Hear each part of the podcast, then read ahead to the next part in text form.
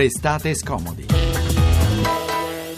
Ulteriore capitolo nel crollo del ponte il 9 marzo scorso sul tratto in provincia di Ancona dell'autostrada 14. Il PM Irene Bilotta ha disposto un'integrazione di consulenza tecnica per accertare le cause del crollo come atto irripetibile. L'incarico verrà conferito questo giovedì 18 maggio ad Ancona. Tra le persone chiamate in causa i responsabili delle ditte della filiera che si occupava dei lavori affidati alla Dela Beck in subappalto da Pavimental, società controllata da Autostrade per l'Italia.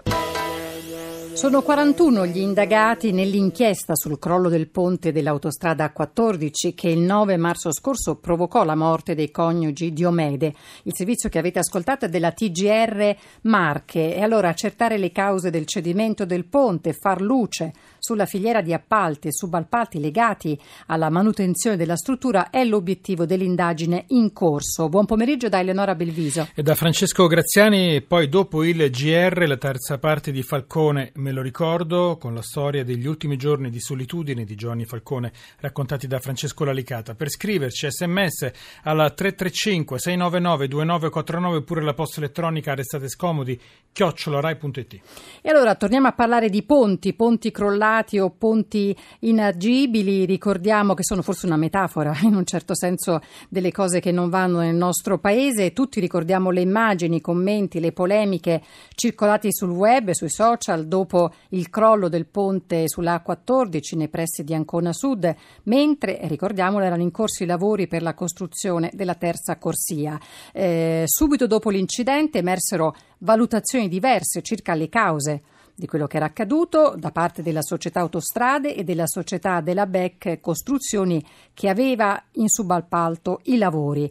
Delle ultime ore la notizia dei 41 indagati. Allora cerchiamo di capirne di più con l'aiuto di Pier Francesco Curzi, giornalista de Il Resto del Carlino. Ben trovato Pier Francesco Curzi. Buon pomeriggio a voi. Sì, e del Fatto Quotidiano anche. Allora, sì. eh, chi sono gli indagati? Allora, gli indagati sono nello specifico 37 persone fisiche, quindi tra operai e tecnici, più eh, soggetti giuridici come società autostrade e poi le aziende che, uh, che lavoravano per lei, insomma, sui uh, lavori della terza corsia, quindi la Pavimental, la Delabec e la Spea. Quindi questo in, al, al, momento è il quadro generale, si indaga per disastro colposo e per, ovviamente per il duplice omicidio colposo in concorso, visto che nella, nell'episodio sono morti due persone, una coppia di San Benedetto. Al momento è questo il, quello che sta andando in corso in questo momento. Ecco, il PM Irene Bilotta ha disposto, lo abbiamo ascoltato nella nostra copertina, un'integrazione di consulenza tecnica eh, sì. per accertare le cause del crollo. È un atto irripetibile. Con quale sca- scopo va fatto questa indagine? Cioè, ancora evidentemente la commissione che aveva fatto, insomma, i consulenti non sono ancora arrivati a uh, una chiarezza nella dinamica dell'accaduto? Credo che non sarà una cosa, tra l'altro, eh, così semplice perché di ipotesi all'indomani del fatto del 9 marzo se ne sono fatte tante. Eh, tra questioni di Martinetti di, che non hanno retto, che non sono stati posti nella maniera dovuta e ovviamente i periti di parte spingono dalla, da, per quanto riguarda la difesa eh, di, dei, dei propri, delle proprie azioni. E quindi credo che la cosa andrà avanti con i tempi tecnici della giustizia, quindi la cosa è ancora molto al di là dall'essere chiarita secondo me. Mm, perché la Della Becca, ricordiamolo che la società che aveva in subappalto i lavori ha parlato all'epoca di cedimento strutturale, la sì. società Autostrade invece ha attribuito il crollo alle manovre degli operai che stavano lavorando al sollevamento del ponte, sì. quindi eh, non c'è ancora eh, un'idea più chiara su quale delle due ipotesi eventualmente? Ma eh, ovviamente è il gioco delle parti, questo l'abbiamo chiarito. Mm. Eh, io credo che ehm, la, la, vicenda sia più legata a, proprio a un, a un errore umano, una questione proprio di, di, di, di, errata valutazione, più che di cedimenti strutturali. Ovviamente questa è solamente un'ipotesi.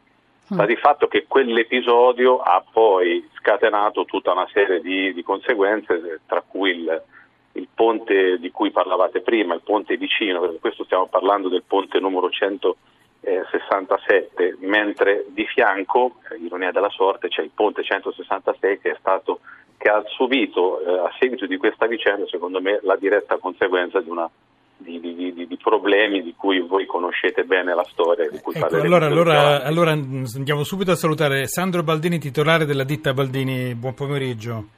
Buon pomeriggio a lei, buon pomeriggio. Allora, la, la, sento, la, sento, pimpante, chissà se è successo qualcosa in questi giorni perché noi abbiamo raccontato più volte questa storia.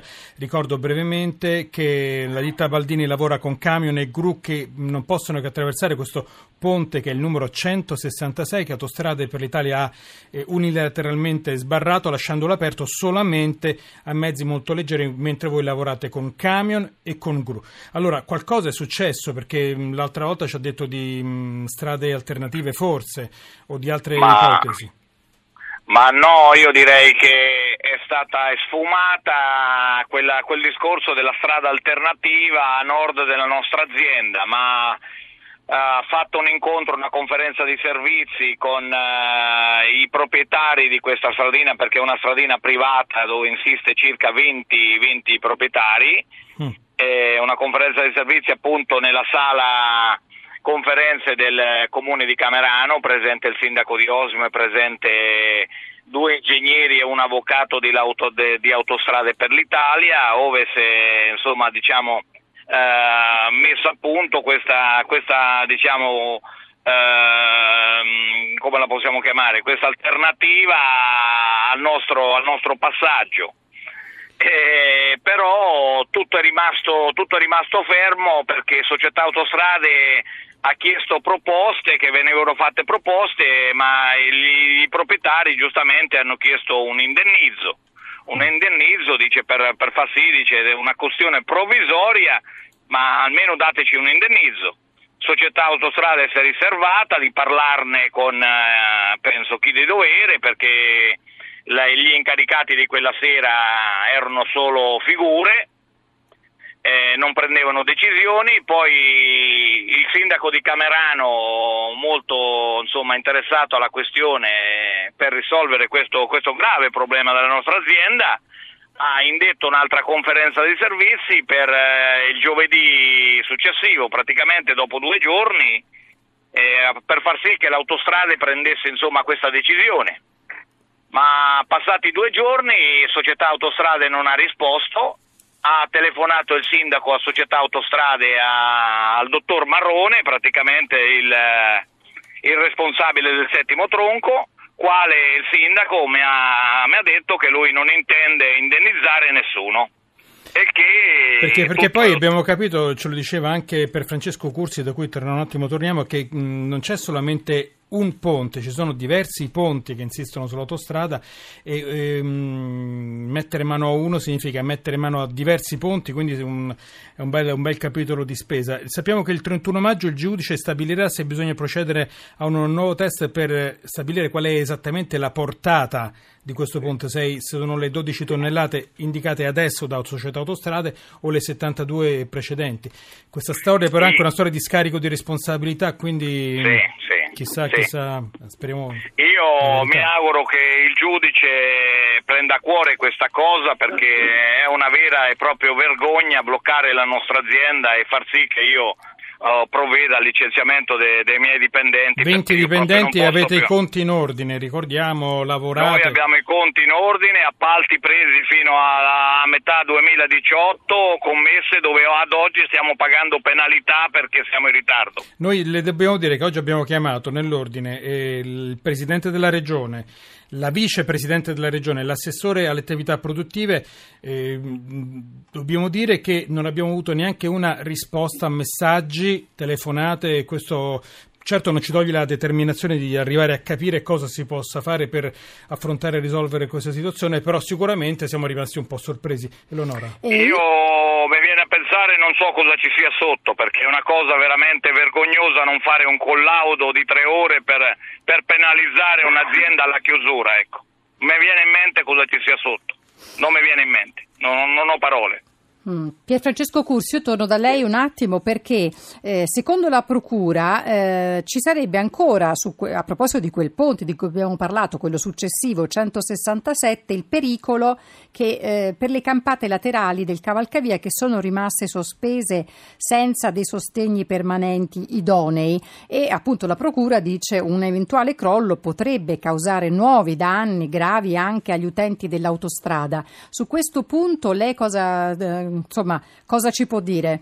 Guardi, io sono, eh, sono, passo spesso in quella zona, mi reco spesso in quella zona sia per seguire le, le, le, la questione di, di, della Baldini che dell'altro, dell'altro, ponte e devo dire che dal giorno in cui sono, è successo il fatto, ovviamente dopo aver, oltre ad aver rimosso il ponte che era caduto, la situazione è rimasta immota come era come era praticamente quel giorno, quel 9 marzo. Quindi al momento la situazione è la stessa, il rischio è concreto. Non dobbiamo dimenticare che quel ponte era, oltre a, a differenza magari del ponte, quello della Baldini, che serve esclusivamente appunto all'azienda per lavorare, l'altro ponte è un ponte di transito che evita anche a livello di traffico evita, ehm, evita parecchi problemi. In questo momento tutto la, la, l'abitato della, nella frazione di Osimo Stazione sta praticamente finendo sotto smog e sotto le code perché appunto togliendo questo collegamento ha creato una serie di problemi molto molto elevati alla popolazione. Noi riceviamo lettere qui in redazione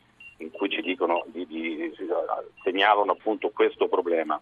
La, la, la questione è semplice, molti purtroppo anche dei miei colleghi tendono a così a fare confusione sulla storia di questi due ponti, sono due storie completamente diverse, staccate l'una dall'altra.